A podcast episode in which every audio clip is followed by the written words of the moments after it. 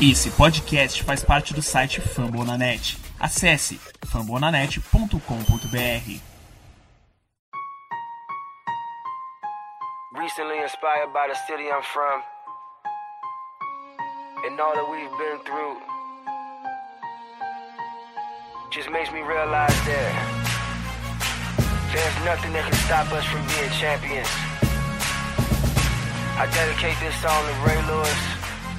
Baltimore Ravens and my whole city. Came from the bottom, bred to be a champ. Did it on our own, nobody gave us a chance. No matter the odds, keep God in the circle. Now every time it rain, we turn the whole world purple, baby. Purple rain. Estamos começando mais um episódio da Casa do Corvo e eu não aguento mais esse quase. Já é a quarta vez que é quase, quase. Pelo amor de Deus, eu quero uma vitória, uma vitória nessa última semana, tá? Só isso. Eu sou o Cleverton Linhares e estou aqui com o Giba Pérez. Feliz ano novo para você, Giba, e bom dia. Feliz é uma questão de ponto de vista, né? Mas bom dia, amigo, bom dia a todo mundo que nos ouve. Sempre um prazer estar junto com vocês, falar de Baltimore Ravens nem tanto nesse momento, mas mais um jogo em que a gente poderia ter perfeitamente vencido mas dessa vez, por culpa do ataque, a gente não ganhou, né? A defesa fez o que, o que podia, até o que a gente não esperava que fosse conseguir fazer. Colocou o time em situações de vencer o jogo, conseguiu três turnovers, uma coisa que a gente não via há muito tempo, mas na hora de na hora do vamos ver, o nosso ataque decepcionou e aí agora a situação fica muito complicada. Cara azedo, né? A gente faz votos de felicidade e, e tudo mais para que 2022 seja um ano bom. Cara manda uma dessa, meu Deus, tá bom. Ok. E, e, João, e João Gabriel Gelli, bom dia para você, João. E mais uma vez, que a gente já se falou esse ano, feliz ano novo. Tá começando aqui com feliz ano novo para todos que nos escutam, feliz ano novo para vocês. Bom dia para vocês, um bom dia, boa tarde, boa noite para todos que nos escutam. Cara, não começou da forma que a gente queria, né? Mas eu tenho certeza que o final de 2022 ainda vai reservar boas é, bons presságios aí para os Ravens, mas temporada de 2021 é, basicamente acabou. É, pois é, né? Eu diria que enquanto houver ainda 1% de esperança. Tá, eu não sei completar essa frase. É, 20 Los Angeles Rams, 19 Baltimore Ravens. Uh, um jogo que foi até surpreendente. 1% de esperança, da... 99% de fé. É, tá complicado ter fé um pouquinho com esse time jogando com o Tyler Huntley, né? Mas. Isso é a frase do Fluminense? Tá arrancada do. Foi, foi, acho que foi 2009 também, mas já vi um monte de gente usando também. Não, eu já vi um monte de gente usando isso pra, ir, pra, pra tudo quanto é coisa. Mas, enfim, um jogo que teve aí uma, umas surpresas interessantes, né? Como o Giba já adiantou, a defesa jogando de uma forma que a gente não esperava. O ataque de novo engasgando. Vamos falar tudo isso depois dos recados. Bora lá. They represent you as a king because you walk as a king. And until you set your mindset to think like a king,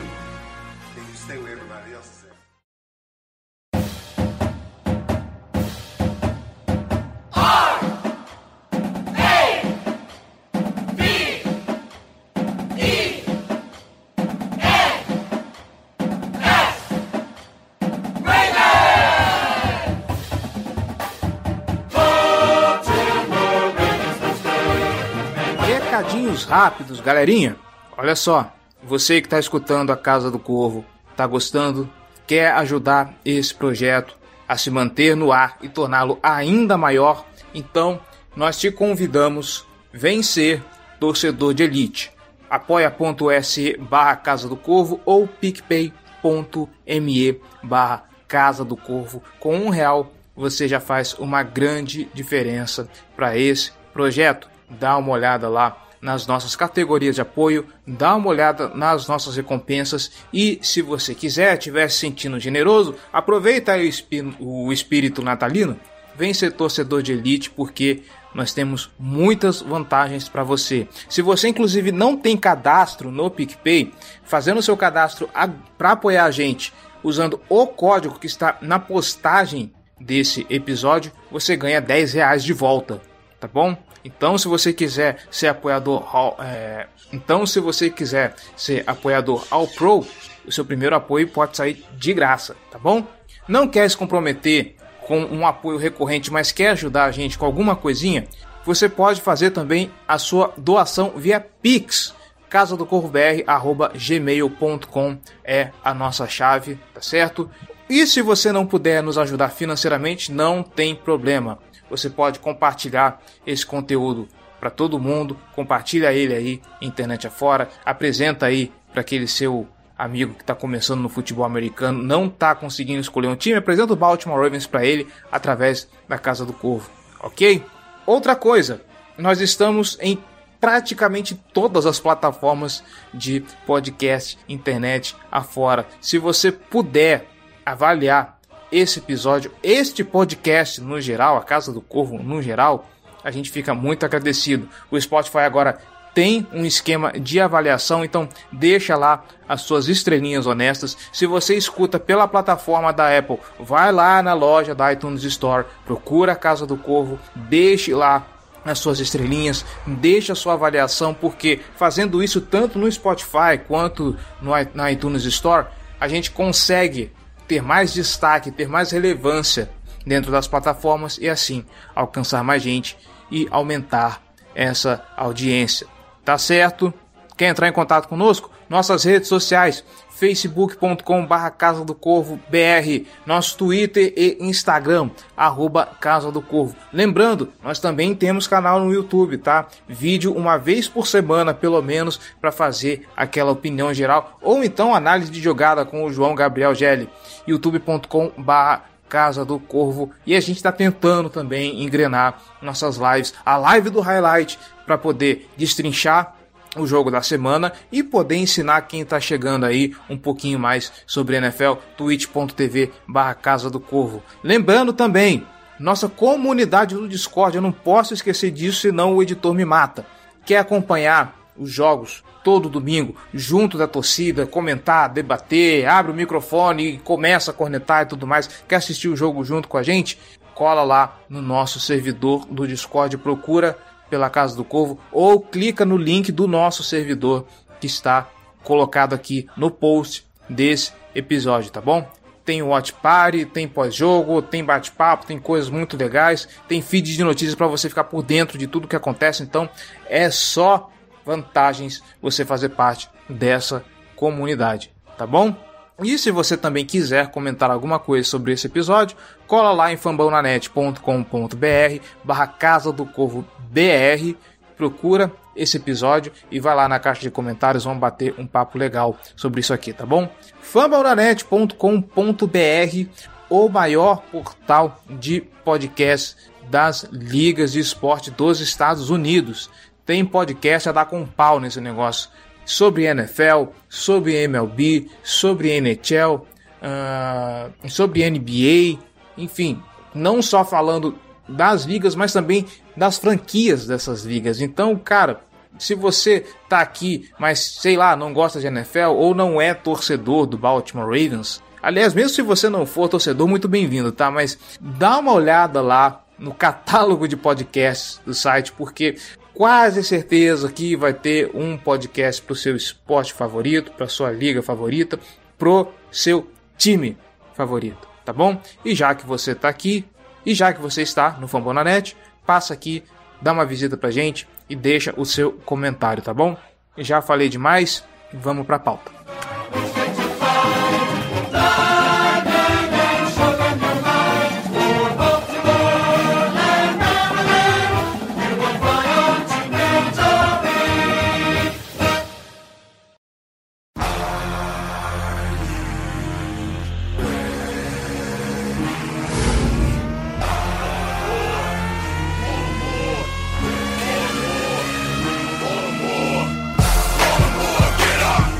Bem, senhor Giba Pérez, senhor João Gabriel Gelli. Eu vi, e eu acho que eu enviei para vocês um tweet de um torcedor lá dos Estados Unidos falando que o problema do Baltimore Ravens dessa vez, e talvez nos outros jogos também, não foi a quantidade de lesões. Discordo em parte, porque afinal de contas, se não fosse a lesão do Lamar Jackson, talvez teríamos ganhado. Inclusive, conversamos isso mais cedo e vocês levantaram isso, pelo menos um do, desses quatro jogos que perdemos por uma diferença mínima. Eu diria que talvez poderíamos ter ganho três dos quatro. Tá? Não ganhamos porque, obviamente, lesão. Se fosse lesão, Tyler Huntley não estaria em campo, estaria em campo Lamar Jackson. De qualquer forma, e aqui a gente vai começar pelas coisas ruins, Giba, para depois a gente levantar a moral desse programa e, e, ir com um pouquinho mais de esperança falar do cenário de playoffs. Se a, olharmos esse jogo, e eu acho que ninguém comentou isso, pelo menos eu não vi ninguém observar esse detalhe, e aí é que talvez esteja a diferença entre você ter um quarterback reserva é, e, um, e um quarterback titular o Baltimore Ravens visitou a endzone quatro vezes. Das quatro vezes saiu de lá com field goal. Pelo menos as quatro vezes que pontuou. Eu não lembro se teve alguma outra vez que o time saiu sem pontuar.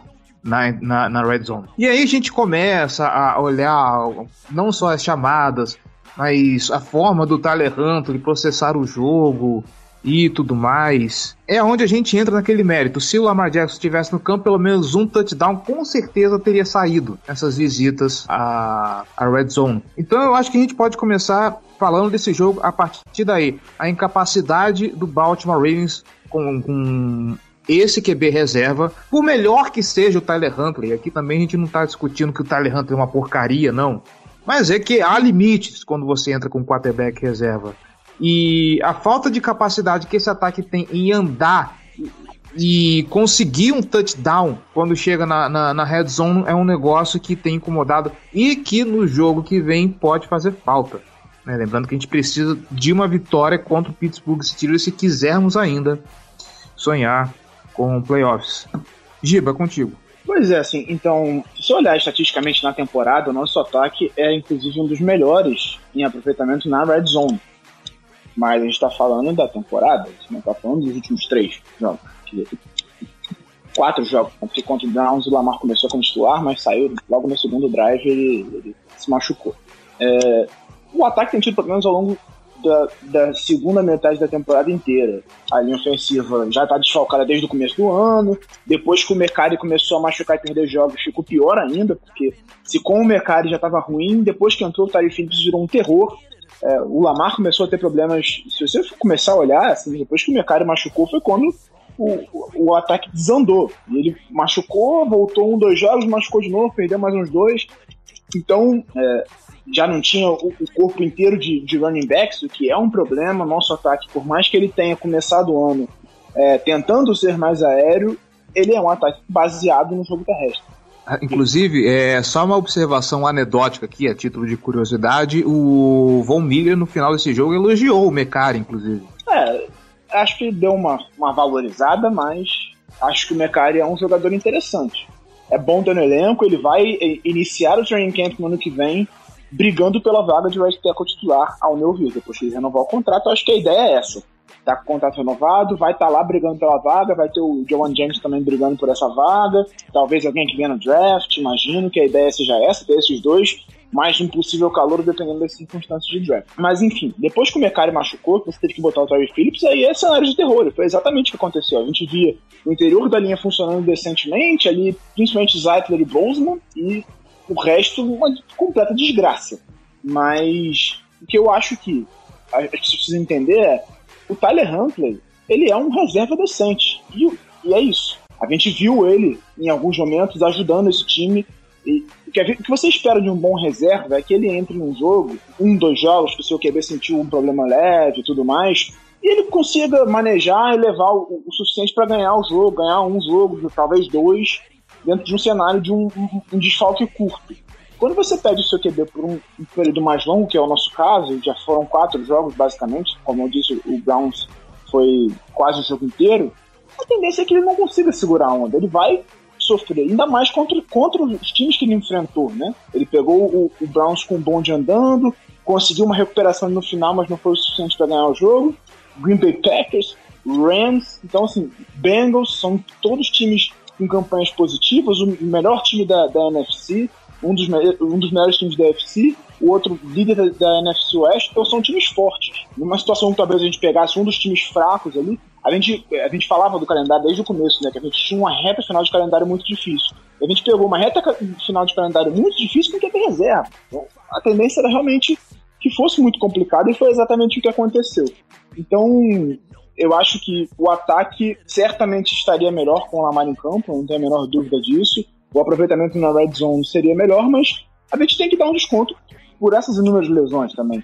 Então, acho que nesse jogo a gente viu e não, não tem como você se manter competitivo sem o seu corpo inteiro de running backs, com a linha ofensiva desfalcada. Até jogou recentemente a linha ofensiva nesse jogo, o mercado jogou bem e tal. Mas o Tyler Hunter não conseguiu desempenhar o que ele fez em alguns outros jogos. Nós também estamos falando de uma defesa muito forte. A do Rams é uma boa defesa. E a gente não teve o Bradley Bozeman. Isso faz uma diferença considerável, especialmente quando você enfrenta o Aaron Jones, o Aaron Donald. O Aaron Donald, que é um absurdo de jogador. Então, assim, como eu disse, o aproveitamento na red zone era bom, mas com todos esses problemas que a gente teve, naturalmente a gente sofreu na, na, nessa partida especificamente. Mas, ainda assim, você viu que o ataque teve seus momentos, teve oportunidades de, de pontuar, de decidir o jogo, mas alguns erros custaram caro, como, por exemplo, a interceptação do, do, do Tyler Hunter ali no final do primeiro tempo. E só para finalizar, quando você vê o time chegando na red zone quatro vezes anotando quatro field goals e perdendo o jogo, mesmo com três turnovers, ganhando a batalha dos turnovers com saldo de dois e, e, perdendo o jogo do mesmo jeito, acho que fica muito claro que por que, que o Harbaugh tem que ser agressivo. O, o Paulo Antunes costuma dizer que quem anota field goal toma touchdown. Tá aí o resultado. Pois é, né? Você falou a respeito de algumas falhas desse, é, do ataque. E aí, Gelli, uma coisa que tem que ficar muito claro é que um dos principais playmakers desse time não consegue produzir quando o Tyler Hunter está em campo. A gente vê várias vezes problemas de comunicação do Hollywood com o Tyler Huntley. Uma das interceptações, inclusive, foi eu nem lembro se teve outra interceptação no meio do jogo, acho que foi a única, né? A única interceptação que o Tyler Huntley sofreu foi justamente por conta disso, uma falta de comunicação dele com o Hollywood Brown. Uh, em um passe para o Hollywood também faltou um pouco de visão do Tyler Huntley. O Hollywood lá na marca de first down tinha um caminho inteiro para o Huntley correr. Ele resolveu passar e o passe foi um negócio bizonho. E aí eu não sei se não tem o que fazer, que é, essa é falta de química, ou se o Hollywood poderia ser aproveitado de outras formas quando o Tyler Hunter está em campo, porque é visível que esses dois não se conversam. Dentro de campo não funciona. Se depender de um passo para mais de 5 jardas do Hunter por Hollywood Brown, esquece, não vai funcionar. É, essa é a realidade. O Hollywood, pô, mesmo tendo um bom volume de targets, todos esses targets são muito curtos. Né? Todas as bolas lançadas para ele são, são par de 5, 6, 7 jardas, praticamente. Então, assim, ele não. Quando ele executa rotas mais profundas, o Hansley nem olha para ele. É um cara que também não, não costuma passar muito profundidade. É o cara que toma decisões em rotas curtas, bem rápido, é bem incisivo nessas decisões. E o Hollywood faz algumas coisas ali, mas não, ele não tá, não tá executando a, a melhor característica dele, que seria esticar o campo verticalmente. Então, assim, não tem um. não tem uma interface, né, uma interseção de conjunto de habilidades entre o Hollywood e o Tyler Hunter. Isso acho que é notório, é fato, todo mundo consegue perceber isso. É, mas assim, eu acho que também tem a ver com falta de química, de fato. Assim, o Hollywood não treinou muito com o Tyler Hunter, a não ser nessas últimas semanas. E nessas últimas semanas ele também perdeu treinos, né?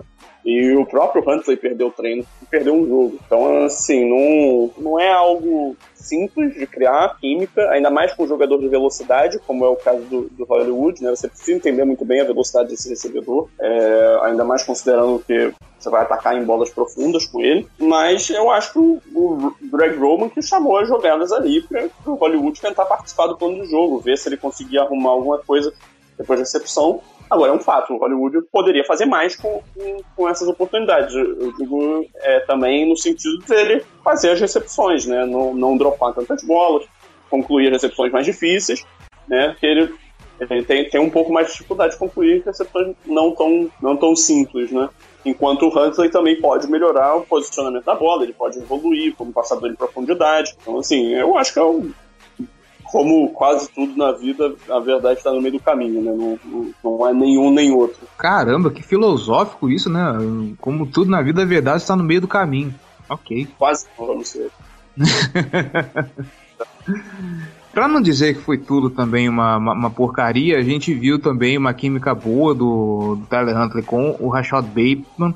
É uma química que, inclusive, parece que o, o Bateman está desenvolvendo com o Lamar Jackson e me chateia ver o Lamar Jackson fora do, dos jogos, porque seria muito legal ver é, o Lamar distribuindo a bola para essa galera. A gente sempre fala de como finalmente temos um corpo de recebedores que é explosivo, que é versátil, né? A gente tem aquele cara que consegue ganhar primeiras descidas com o Bateman, o esticador de campo no, no, Marquise, no Marquise Brown, a bola de segurança com, com, com o Mark Andrews.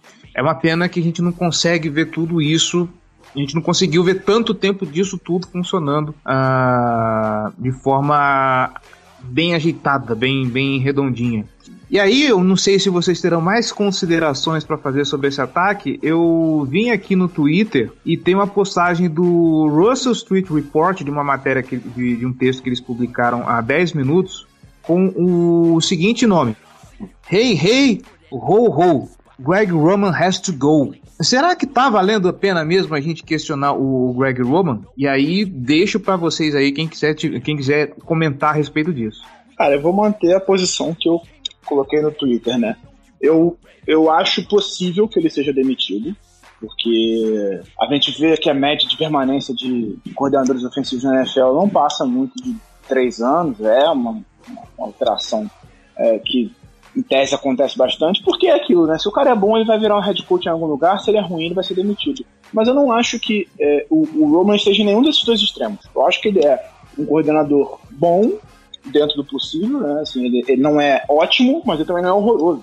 E o trabalho dele não é ruim.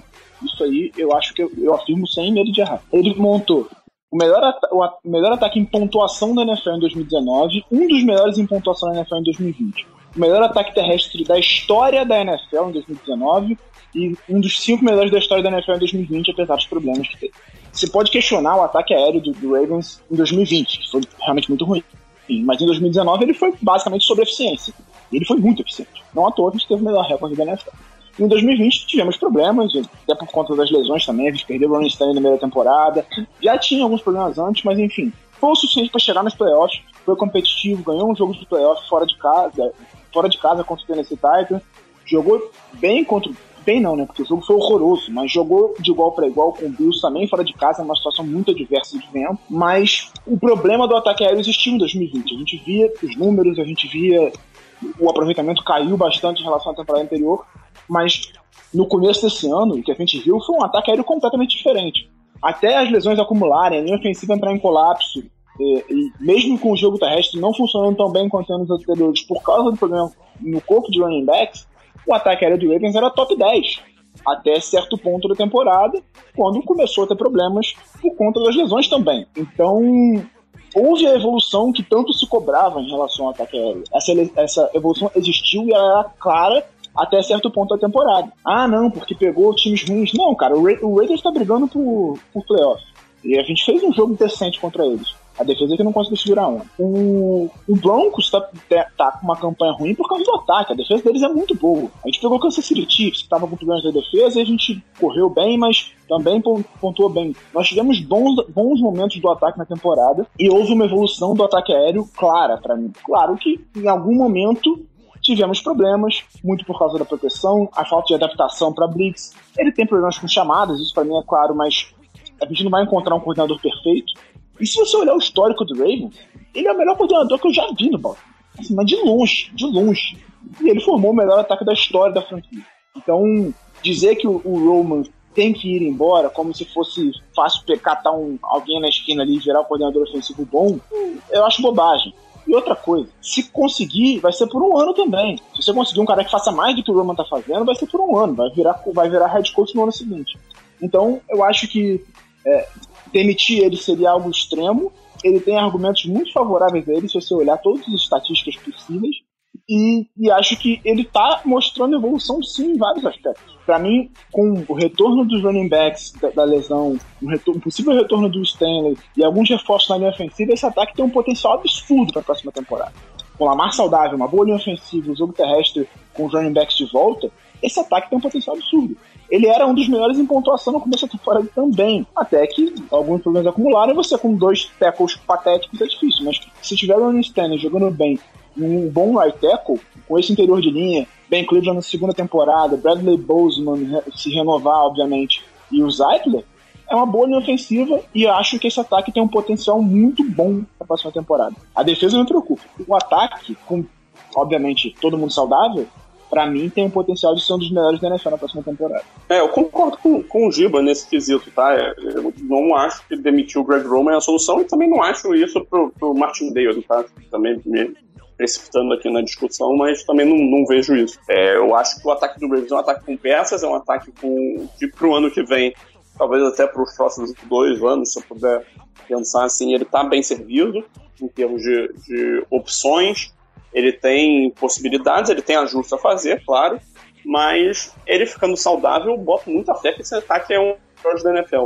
Eu tenho plena é, confiança de que o Greg Roman é capaz de liderar um dos melhores ataques da NFL, porque a gente já viu isso acontecendo, não só no Ravens, mas na história. Aí, é, os, ataques, os primeiros ataques dele com os 49ers também foram muito bons. Ele só tem essa tendência de cair conforme ele, ele começa a implementar mais ataque aéreo.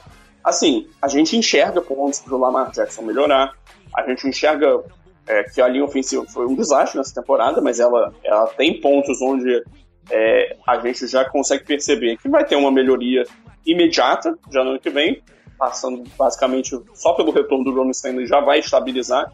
E assim, eu honestamente não me incomodo com o fato dele estar um ano e meio sem jogar, né? Uma temporada e meia sem jogar, né? Vai ficar quase dois anos quando, quando começar a próxima temporada, porque ele é um jogador, ele era um jogador de elite, assim, basta ele estar recuperado que eu tenho certeza que ele vai jogar em bom nível. Ele pode não jogar no mesmo nível que ele jogava anteriormente, aí é outra história.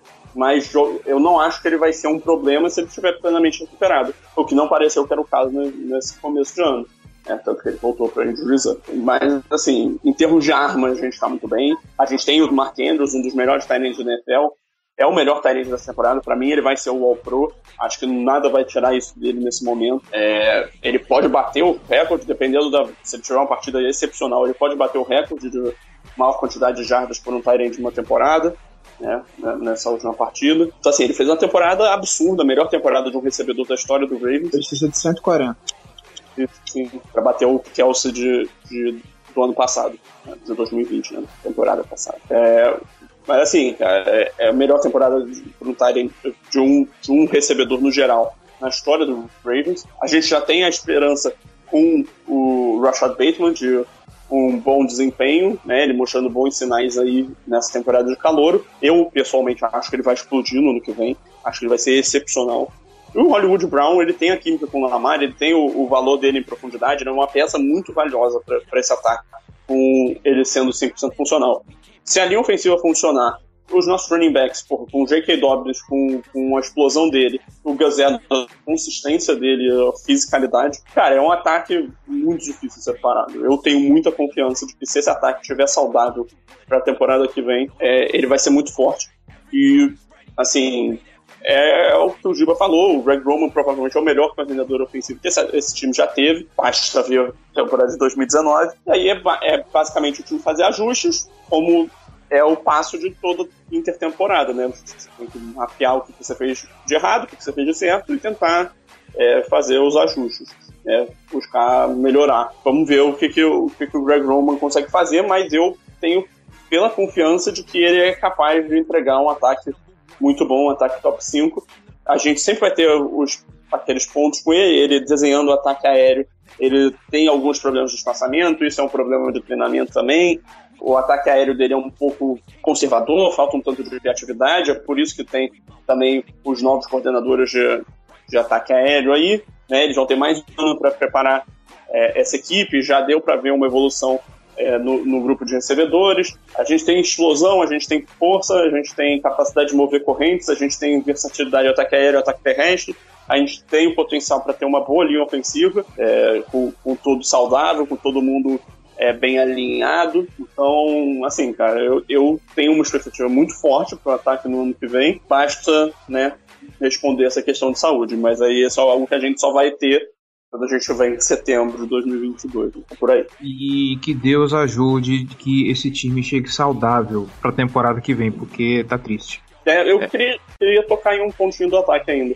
Manda.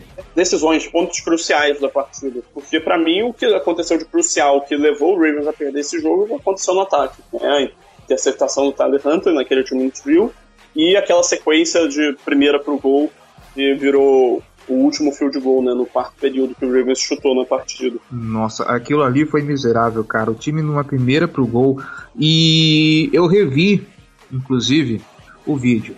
A primeira chamada, ok, tá? Não, não, não vou discutir. Ah, ali tinha que correr mesmo.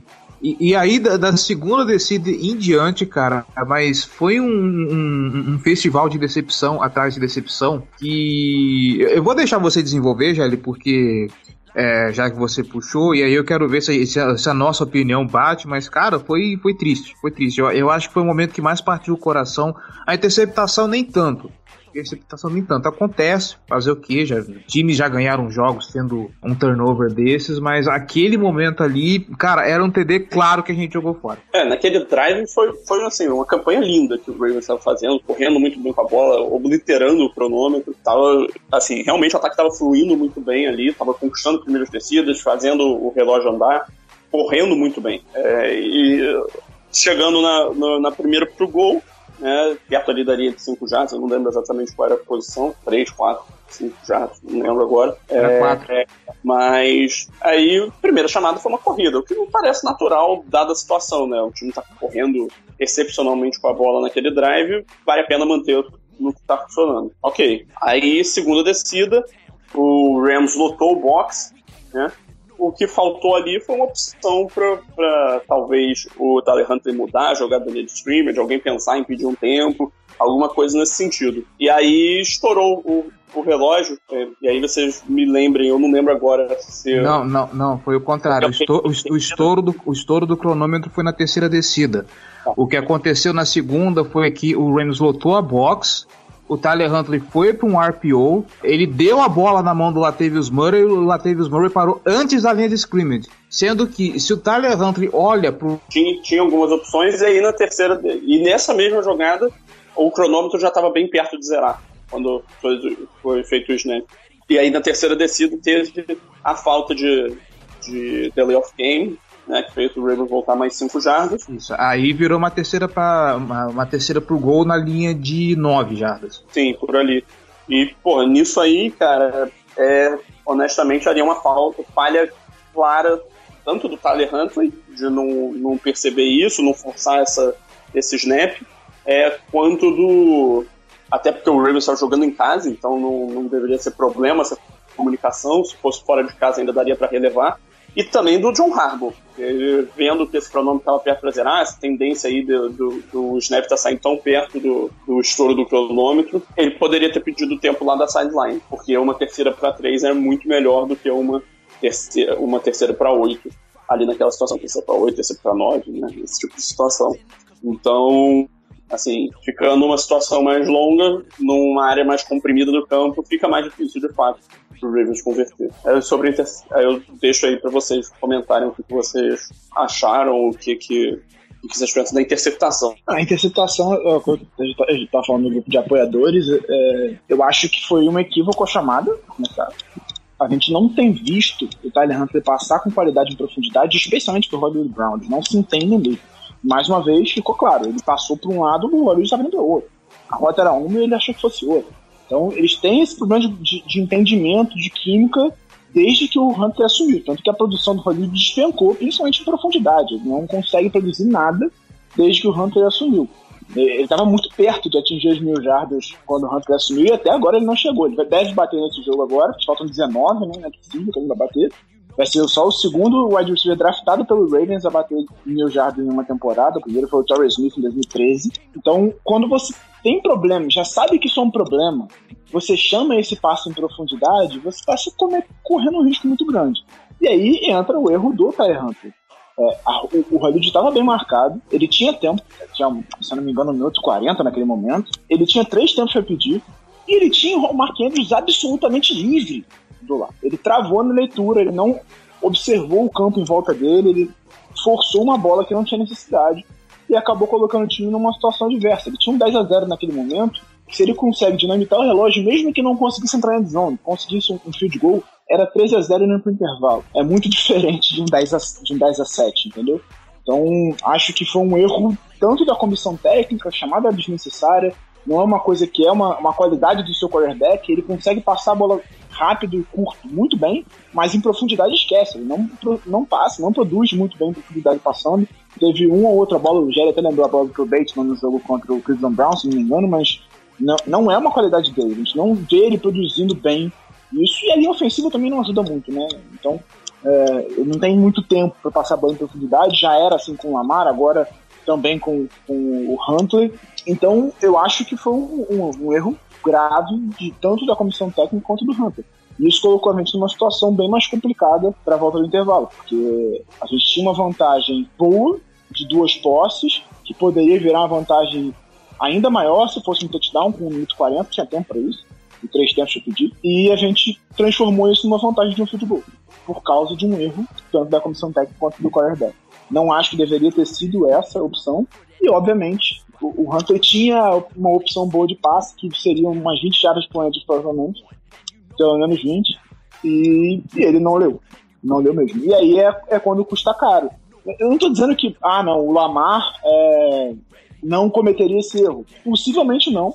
Acho que a bola em profundidade do Lamar é bem melhor que a do Hunter, bem melhor, mas essa falta de leitura custou caro. Mano. O Hunter tem sido um quarterback eficiente, ele tem, tem tido qualidade com passes curtos, mas eu acho que forçar a bola naquele momento foi um erro da comissão técnica dele. Essa interceptação, essa interceptação eu não sei, mas aquela primeira pro gol, se fosse o Lamar Jackson, eu tenho quase certeza que sairia um touchdown ali. Até porque na terceira para nove, e aí eu não sei em quem eu coloco a responsabilidade, se na linha ofensiva que não conseguiu dar tempo pro Huntley ou do Huntley que não conseguiu fazer a leitura, se se apavorou e tudo mais se eu enxerguei direito, tinha uma opção boa para o Mark Andrews ali, sabe? Mesmo que não conseguisse o touchdown, pelo menos ia conseguir uma quarta descida curta e tudo mais, e, e dava para arriscar. Mas, enfim, é né? O, o Mark Andrews estava passando livre numa rota cruzando o campo antes da linha do, da primeira descida, mas ele estava completamente livre e a, e a jogada estava se desenvolvendo para o outro lado. Né? As outras rodas, as, todas as outras rotas estavam indo para o lado direito e o Marquinhos estava cruzando para o lado esquerdo. Então, ele ia, se ele recebesse esse passe, ele ia ter muito espaço para conquistar já depois da recepção.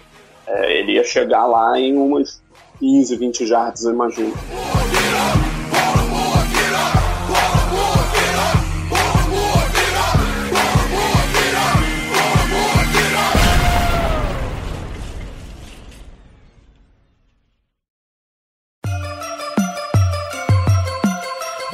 Purple, black and purple, black and purple, black and purple.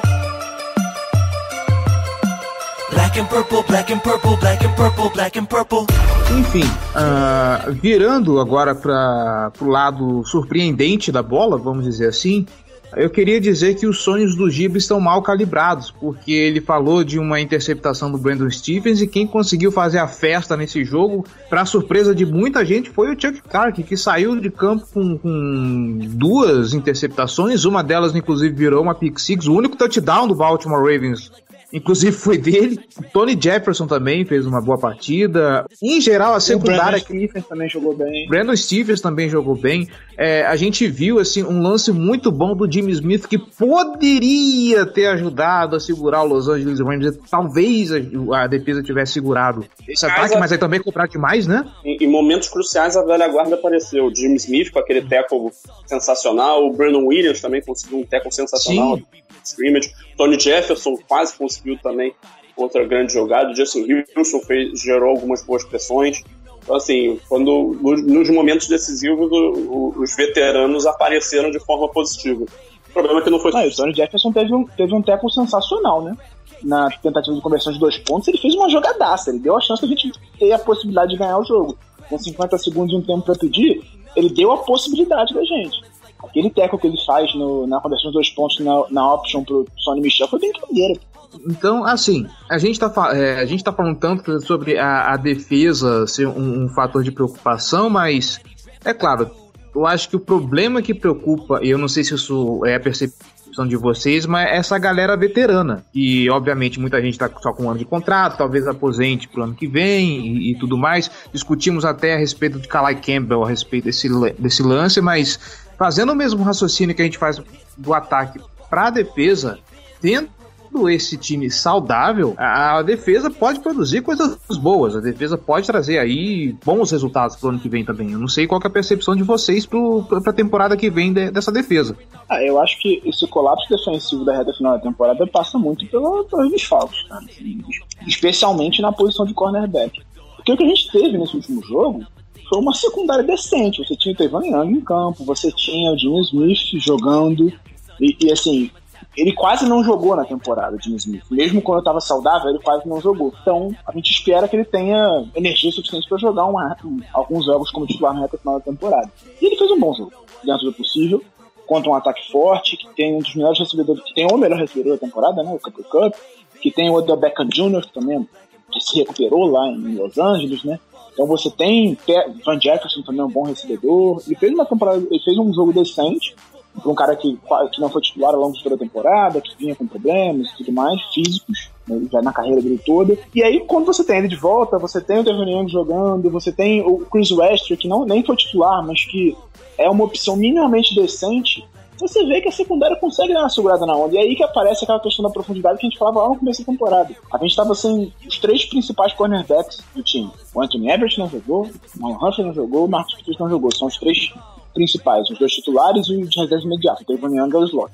E ainda assim a gente conseguiu ter jogadores minimamente decentes em campo. O Jimmy Smith é um bom cornerback, mas já em final de carreira, mas é um bom cornerback. O Kevin Seymour, que foi titular, deu pro gasto. O, Chris West, que entrou em algumas situações também, deu pro gasto. É diferente do que aconteceu contra o Packers, por exemplo, contra o. Especialmente contra o Cincinnati Bengals. Você tinha Robert Jackson, o Kevin Seymour, o. Porra, você olha para aquilo e fala, cara, não tem como você ser competitivo assim, é impossível. Catou os caras na porta do estádio para jogar. Então, é obviamente, aquela explosão que a gente viu do Burrow, não estou questionando o talento dele, é muito bom, a gente viu isso semana após semana nessa temporada. Mas 525 jardas ali porque tá enfrentando ninguém, né, cara? Era um trio de recebedores muito bom contra um bando de jogadores desconhecidos. E aí você vê até o impacto que tem em outros jogadores. O Chuck Clark e o Brandon Stevens são melhores safeties da NFL? Não. Mas quando você coloca ele do lado de Robert Jackson, Kevin Seymour e nem lembro o nome do outro, do outro animal que tinha, tinha lá, você, eles viram o pior, cara. Eles viraram os piores testes da NFL. Jogaram mal demais, porque você cria um colapso no sistema. Afeta os outros jogadores também. Então, quando você consegue é colocar jogadores. O quê? Você diria que o sistema é foda? O sistema é foda. É foda. Então, Isso, curiosidade, o outro animal que você está se referindo é o Dino Stone? Não, não, o outro animal é o cornerback. Eu esqueci, eu sempre esqueço o nome dele. É, eu esqueci. Não adianta, não ah, Will? Quem? Massive Não, não, é um, é um outro. Esse é um animal que foi reserva. Você vê o, animal foi reserva no jogo contra o Denver. Mas enfim. Robert Jackson? Não, Robert Jackson eu citei. Eu citei o Robert Jackson e o Kevin Seymour. Teve um outro que eu esqueci agora quem é. O Daryl Worley. Isso. Que tinha chegado na franquia na semana. Isso. Tinha acabado de chegar e jogou. Então, você vê, assim, não tem como você ser competitivo assim, é impossível você manter um nível decente. Bastou ver que quando voltou o Jimmy Smith, teve o Chris West de opção e tal, conseguiu segurar uma. O ataque do, do, do, Rams não produziu tanto, especialmente no primeiro tempo. No segundo eles conseguiram jogar. O Stefan não, não errou nenhum passe no segundo tempo, né? Mas é. Sim, foi o mínimo, né? Foi uma defesa decente. É, é o suficiente pra gente ser competitivo se o nosso ataque tivesse o quarterback titular. Provavelmente não tinha. Então, pra, pra, pensando no futuro, já que a temporada basicamente acabou quando você depende do Jacksonville Jaguars, não dá pra esperar muita coisa. Pensando no futuro, a gente vai precisar de algumas peças. A gente precisa também que, obviamente, os jogadores da secundária voltem bem das lesões, mas eu acho que com Marcos Peters, Marlon Humphrey, trazendo, vai precisar de um, de um outro cornerback no draft, porque o Everett não deve chegar, mas enfim, você precisa dar profundidade nesse grupo, mas você tem bons jogadores. É, a principal preocupação é a linha defensiva porque o Brandon Williams está em último ano de contrato e não acho que vale renovar dependendo do, que ele pedir, né? É, não fez uma boa temporada, fez uma das piores temporadas da carreira dele, inclusive. É, Calais Campbell também no último ano de contrato. Eu, eu tentaria renovar com ele, acho uma liderança importante, mas não sei até que ponto ele tem interesse em continuar jogando, ele pode querer aposentar. É, o Derek Wolf está sob contrato, mas teve uma, uma, lesão, a gente não sabe como é que ele volta, já é um cara veterano com muitas lesões nas costas não sabe se ele vai conseguir jogar ainda em alto nível. E acho que o único jogador sob contrato confiável nessa linha defensiva nesse momento é o Marebuik, né? Fez uma boa temporada dentro do possível. considerando que ele foi titular em boa parte dela, teve seus momentos, teve um sec e outro ali, participações interessantes, e acho que ele pode evoluir na próxima temporada e pode ser um jogador interessante. Para mim, ele, come, ele é o único que começa a temporada como titular. Derek Wolf, se tiver saudável também, mas a gente não sabe qual a situação de saúde dele, qual, quanto vai demorar para ele recuperar da lesão que ele teve. A gente nem sabe exatamente qual foi a lesão, se ele vai conseguir voltar, porque ele ficou, vai e volta com lesão de quadril, de costas, aí ia ser ativado não foi, foi ativado não jogou, então a gente não sabe qual é a circunstância exatamente dessa lesão, se ele vai continuar, não vai. Então é o setor mais preocupante. A evolução dos linebackers, ótima, o Patrick fez um ótimo final de temporada, Josh Bynes é um bom jogador, imagino que não vai querer um contrato tão alto para continuar, e para mim eu continuaria com essa dupla. E os safeties eu, eu confio muito na evolução do Brandon Stephens, cara. Eu tô botando minhas fichas nesse, nesse garoto porque, se parar pra pensar, é um cara que três anos atrás jogava de running back, aí ele trocou para cornerback no college, jogou dois anos como cornerback no college, chega na NFL virou safety. É o melhor safety da NFL, nem de longe, é o melhor calor da posição também não, mas ele teve seus bons momentos na temporada e acho que é, com mais uma temporada, uma pré-temporada para se adaptar à posição, com todo esse tape que ele tem para estudar, com todo esse esses snaps que ele teve, a tendência de uma evolução, e eu confio demais na evolução dele, até porque o Deshaun Elliott não vai ficar. Eu acho muito improvável que ele renove o contrato. Então eu aposto muito no, no Brandon Stephens como titular no ano que vem. Se houver, se sobrar um safety bom, nem sei como é que é a classe, mas se sobrar um safety bom no draft, é possível que o Ravens pegue mais. Eu, eu aposto muito nessa dupla Chuck, Clark e Brandon Stephens pro ano que vem. E eu falei a dessa. Outros dois exemplos de jogadores em que o Giba Pérez depositava esperanças são é, Breshad Perman e Mitchell Trubisky, tá bom? Uh, nós quase acertamos bold predictions nessa edição, porque você falou que queria que o Aaron Donald teria menos de 5 sacks, e na verdade você acertou, né? E eu no, no Twitter eu falei pro, pro Giba que. Teria menos que 200 jardas também. É, e eu falei no Twitter um pouco antes do jogo que o Aaron Donald sairia com zero sacks. Ele teve meio. Maldito meio sack que ele dividiu com o, com o Leonard Floyd. Vamos falar então de playoffs. Matemático. Vamos falar de matemática. O Baltimore Ravens aí tem entre. Playoffs? playoffs. O Baltimore Ravens aí tem entre 2 e 3,5% dentro dos números que eu vi, né? De classificação. Mas aí depende de uma combinação de resultados. Primeiro, o Miami Dolphins precisa perder para o New England Patriots e para o torcedor ficar tranquilo normalmente o Miami Dolphins ganha do New England Patriots pelo menos um jogo. Normalmente é um jogo em Miami.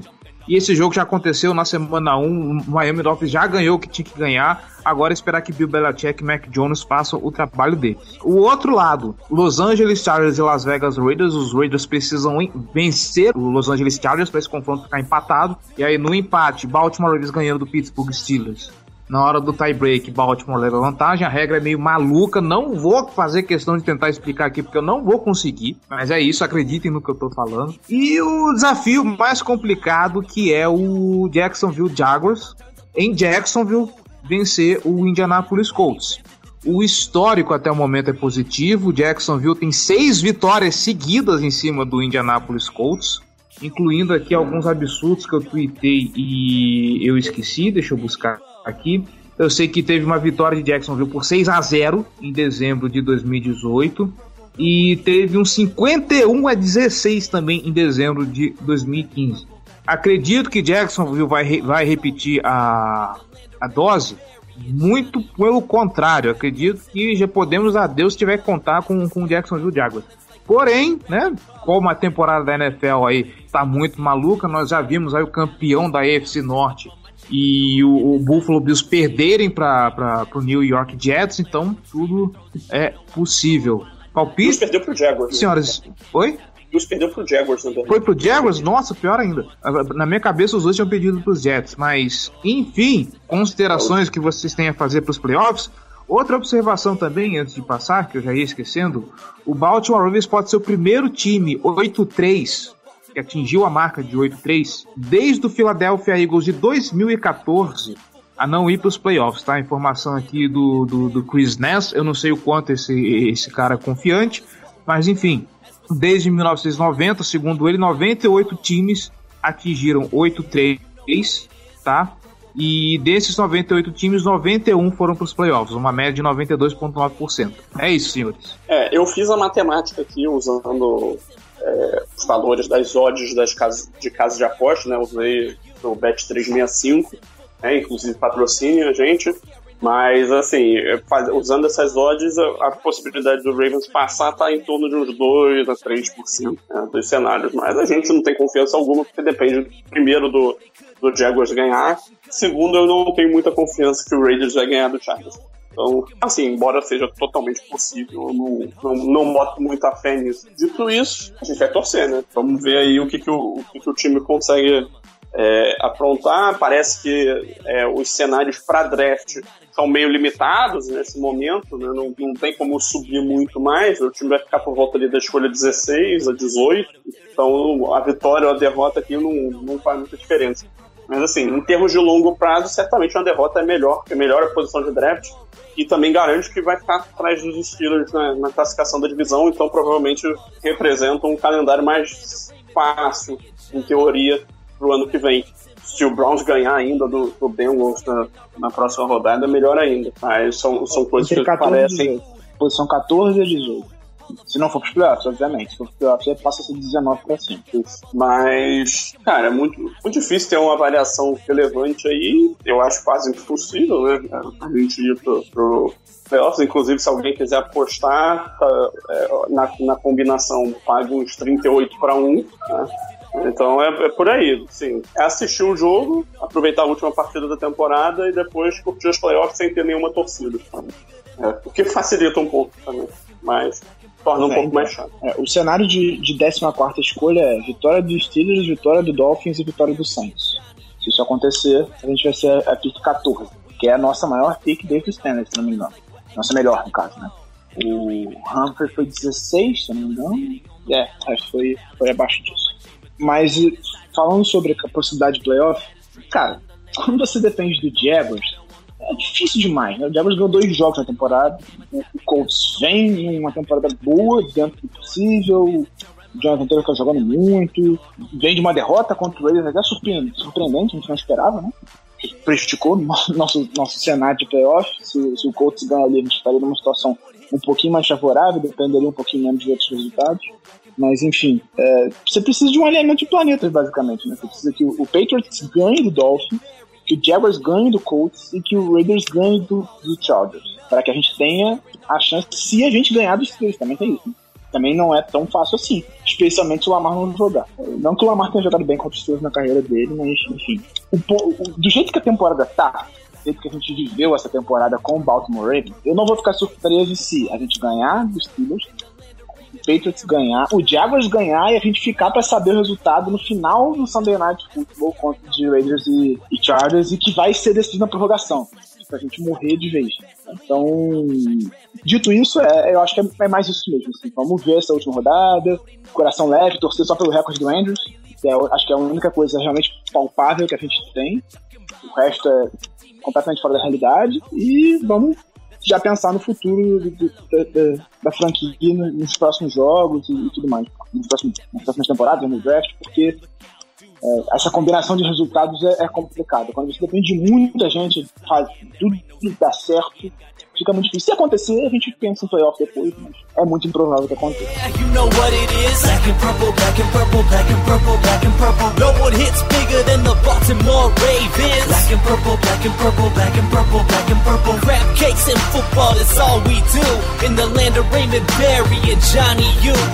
Crab cakes and football is what we know. As we're scaring our opponents like we're Edgar Allan Poe.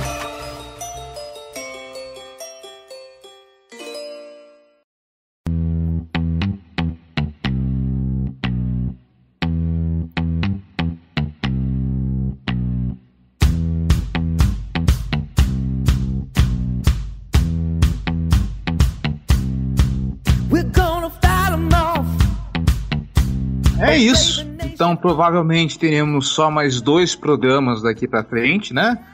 Uh, não sei se vamos fazer aí o, o, preview contra o último jogo do, dos Steelers. E aí vamos fazer o recap e depois disso as merecidas férias da Casa do Corvo. Vamos curtir os playoffs em paz escolha aí um segundo time pelo qual você tem simpatia para torcer e tudo mais. E é isso. Giba Pérez, João Gabriel Gelli, muitíssimo obrigado por mais uma temporada aqui com, com vocês, pelas análises, pelos comentários. E é isso. Feliz 2022 para todos nós. Forte abraço, até a próxima. A gente esqueceu de citar, né? O Andrews tem o recorde de mais jardas recebidas na história da franquia por um jogador. E tá a, a quatro ou cinco recepções do recorde de mais recepções na história da franquia por um recebedor todos eles eram de wide receivers, gente. Os dois recordes eram de wide receivers. E ele se tornou. Ele, na posição de Tyrande bateu essas marcas. Vai bater, eu espero que ele bata né, na última semana né, de recepções. Se possível, faça mais de 140 jardas para bater o recorde da história da NFL por um Tyrande também. All Pro, melhor Tyrande da temporada, melhor jogador do Baltimore na temporada e merece, merece muito mais do que o contrato que ele recebeu, inclusive. Forte abraço te amo, Marquinhos. É isso, vamos lá, tem mais um joguinho, vamos fechar a temporada, passar a régua, e aí a gente começa a falar que 2022 ainda vai ter muito Baltimore Ravens aí pra gente discutir. Isso aí. Lembra quando a gente falava de Lamar Jackson batendo mais de 4 mil jardas e o time ter mais, mais é, de dois recebedores para mais de mil jardas e tudo mais? Que, que tempo bom que era aquele de começo de temporada, né? É uma pena ter que acabar desse jeito. Mas enfim, Obrigado você também, torcedor, que acompanhou esse podcast durante todo o ano de 2021. Vai acompanhar a gente nesse comecinho de 2022. E vamos ver aí se acontece algum milagre em janeiro. Se não acontecer, tá bom, vamos curtir os playoffs em paz. Se acontecer, a gente volta aqui para poder continuar falando sobre Baltimore Ravens. Voltamos ainda, talvez, essa semana para falar do preview entre Baltimore Ravens e Pittsburgh Steelers, tá bom? Um abraço para vocês e até mais.